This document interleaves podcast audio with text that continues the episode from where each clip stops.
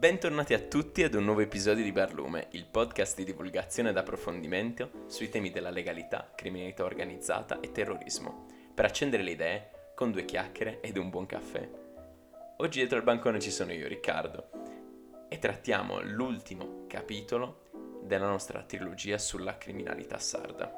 Oggi parliamo del sequestro di Silvia Melis, una delle storie più controverse che hanno riguardato l'anonima sequestri i risvolti hanno coinvolto tutti, hanno coinvolto l'opinione pubblica, hanno coinvolto i rapitori, ma anche la magistratura.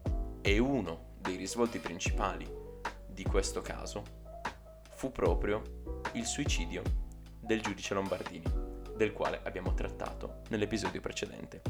Quindi prestate attenzione e buon ascolto. Il 19 febbraio del 1997, verso le 9 di sera, Silvia Melis, una giovane imprenditrice e consulente del lavoro di Tortolì, figlia del facoltoso ingegnere Tito Melis, venne rapita mentre ritornava a casa in macchina. I banditi la portano via dopo averla legata, bendata e imbavagliata, lasciando in auto il figlio, Luca, di 4 anni.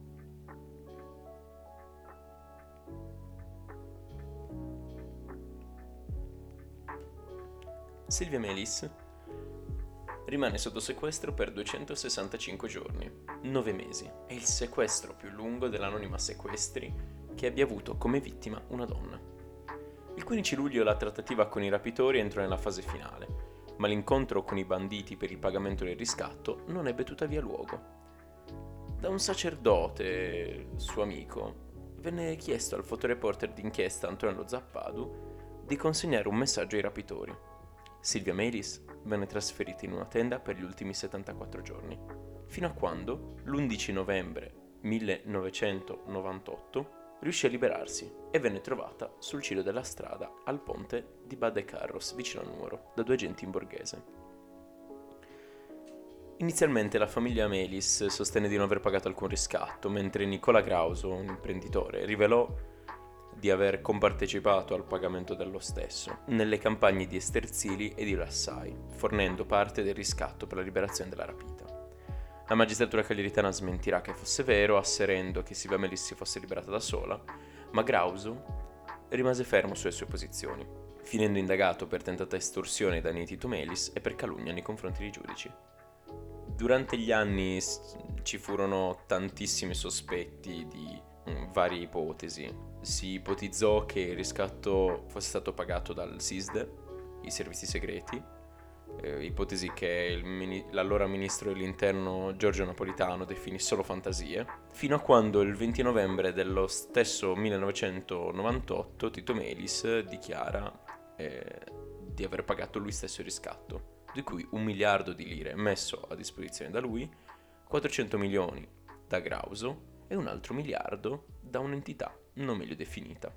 Entrando nel vivo del procedimento penale, si identificarono ben cinque posti diversi che vennero poi individuati tutti durante le indagini tranne uno, una grotta nel quale appunto Silvia era stata tenuta. Il 29 maggio del 99 vennero arrestati Antonio Maria Marini, sua madre Grazia Marine e Pasqualino Rubanu, i quali appunto sono stati identificati da una testimone, Anna Maria Rubatta vicina di casa di Grazia Marine, che riferì agli investigatori di aver visto la notte del 5, luglio, del 5 giugno 1997 e madre e figlio uscire dalla casa a Nuoro con una persona incappucciata. La testimone successivamente però eh, ritrattò le accuse rinunciando al programma di protezione. Nonostante ciò, nell'ambito del processo, ai sequestratori in primo grado e in appello furono riconosciuti 30 anni per Antonio Maria Marini, 26 anni per Pasqualino Rubanu e 25 anni e 6 mesi per Grazia Marine, appunto accusati e condannati per sequestro di persona. Il processo d'appello, il 20 dicembre 2002, ribaltò invece la sentenza assolvendo tutti e tre gli imputati, sentenza che però fu annullata nel 2003 dalla Cassazione, disponendo di un nuovo processo d'appello, durante il quale, diciamo nel processo bis, si confermò la condanna. Come abbiamo accennato all'inizio, questo è un rapimento pieno di controversie. Parliamo innanzitutto della parte del riscatto. Nonostante inizialmente fosse stato negato un pagamento, venne rivelato che poi 2,4 furono effettivamente versati una volta liberato l'ostaggio. E se ne attribuì il merito alla pressione delle forze dell'ordine e alla disattenzione, diciamo, di uno dei carcerieri. Questa versione non aveva subito, subito, convinto e non resse a tutte le verifiche che per la liberazione appunto furono portate avanti. La trattativa sul sequestro di Silvia Melis, di fatti, da quello che possiamo avere dalle dichiarazioni poi dell'ingegnere Melis e di Nicola Grauso, venne interrotta da un contrattempo la notte tra il 12 e il 13 luglio, dovuto alla mancata consegna di un miliardo che innervosì i rapitori, che alzarono il prezzo chiedendo 5 miliardi per poi sparire per oltre due mesi senza farsi sentire. Il padre di Silvia, Tito, avviò una seconda trattativa che concluse l'accordo per 2 miliardi da pagare in una volta sola, il 4 novembre, da Grauso che incontrò gli emissari della banda e consegnò il denaro. Da qui possiamo risalire ad un'ulteriore teoria. Ovviamente stiamo sempre parlando di teorie che si sono susseguite, un po' che derivano dal, dal mondo del giornalismo, un po' dalla famiglia Melis, un po' dall'opinione pubblica. Secondo questa, Silvia era stata intanto trasferita nella tenda tra Orgosolo e Nuoro, dove il carceriere allentò la catena e si allontanò per permettere alla giovane di, di scappare, per raggiungere la strada dove poi trovò soccorso. Si dice che la verità non venne raccontata subito perché era stata girata la legge sul blocco dei beni relativa alle famiglie dei soggetti rapiti. Si sostiene che Silvia sarebbe stata tenuta nascosta in casa di amici ancora un paio di giorni, il tempo per organizzare una liberazione credibile, e che l'11 novembre Silvia sarebbe tornata in montagna, facendosi trovare sul ciglio della strada da alcuni automobilisti che eh, avrebbero voluto prestarle soccorso, ma che lei avrebbe rifiutato per aspettare la polizia. Questa versione è sempre stata rigettata dalla famiglia Melis, anche dopo vent'anni dal sequestro di Silvia. Lei stessa ha affermato di essersi liberata da sola, mentre il carceriere, un uomo mai arrestato e deceduto forse alcuni anni dopo di malattia, si era allontanato per recuperare del cibo dopo aver lasciato la catena allentata per errore.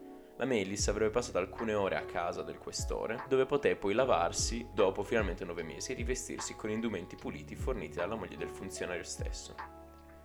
Circolarono argomenti complottistici come quello sopracitato secondo cui il sequestro sarebbe stato falso oppure sarebbe stato pagato dal SISDE. Un aneddoto in merito fa capire anche qual era l'opinione del pubblico in merito al, al sequestro di Silvia Melis. Queste appunto in, sono le parole di Silvia, Ricordo che un paio di mesi dopo il sequestro andai a teatro a Cagliari.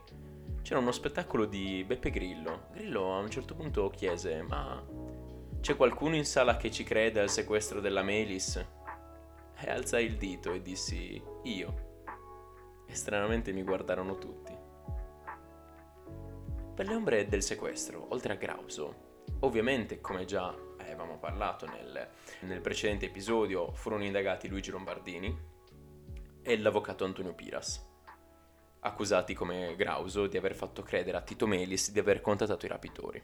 Successivamente fu indagato anche per estorsione e favoreggiamento Luigi Garau, difensore della famiglia Melis, e si sospetta che eh, il gruppo, diciamo, eh, capitanato dal giudice Lombardini, abbia avuto un ruolo nel convincere la famiglia Melis a pagare il riscatto tra l'altro, viene accusato dei reati di falso, calunnia ed estorsione.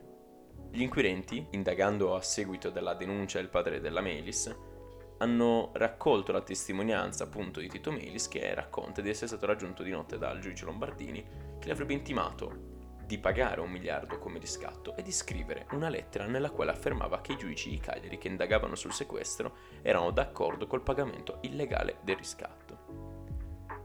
L'11 agosto del 98 poi Lombardini, come ben sappiamo, si suiciderà nel proprio ufficio. Grauso entrerà per questo in, in, accesa polemica con la magistratura di Palermo e di Cagliari e la Procura della Repubblica di Cagliari decise di commissariare il gruppo Grauso per debiti. A seguito della storia di, di Silvia, come avevamo già accennato in un episodio precedente, un processo per estorsione. Nicola Grauso, Federico Garau, avvocato, e, e Antonangelo Liori, giornalista, vennero accusati di estorsione per il concorso nei confronti della famiglia Melis e furono processati. Nel 2010 tutti e tre furono assolti, in quanto il fatto non sussisteva. sentenza poi confermata in appello che li assolse anche dall'accusa di diffamazione. Avviandoci verso la conclusione di questa storia, vorrei leggere le parole di Claudia Sarrizzo, della Nuova Sardegna. Io lo ricordo lo striscione in via Marconi a Cagliari. Silvia Libera, era il 97, e la Silvia di quell'epoca era la nostra Silvia Melis. I carcerieri erano i nostri, non erano dei musulmani, non erano cristiani, erano criminali esaltati. Quelli per cui i sardi per decenni si sono vergognati di essere sardi. Ricordo la liberazione, avevo l'allenamento in piscina alla Raris Nantes. Vedo l'istruttore che corre verso la mia corsia, urla tutta la piscina. Hanno liberato Silvia! Ci fermiamo tutti. L'acqua smette il suo frastuono. I polmoni stanchi spezzano il fiato, galleggiamo storditi e felici. Poi urli di gioia. Ricordo un'altra cosa, le portano il figlio. Corre verso sua mamma, si abbracciano e lui tutto fiero, con la manina aperta, le dice, Mamma, ora ho 5 anni. L'ho rivista Silvia, a Tortolì l'estate scorsa, è ancora giovane, magra, svelta, voce sicura di sé. Chissà com'è vivere sapendo che dopo più di vent'anni la gente ancora si ricorda di te, del tuo inferno. Silvia Melis, di oggi, ha scritto Silvia Romano. Potrebbe essere sua madre. Le scrive hanno odiato anche me, perché mi ero mostrata le telecamere ripulita, in ordine, hanno dubitato la mia prigionia. Tranquilla Silvia, poi si dimenticheranno anche di te. Io Silvia non l'ho dimenticata non ho dimenticato che dopo di lei ho fatto pace col mio essere sarda.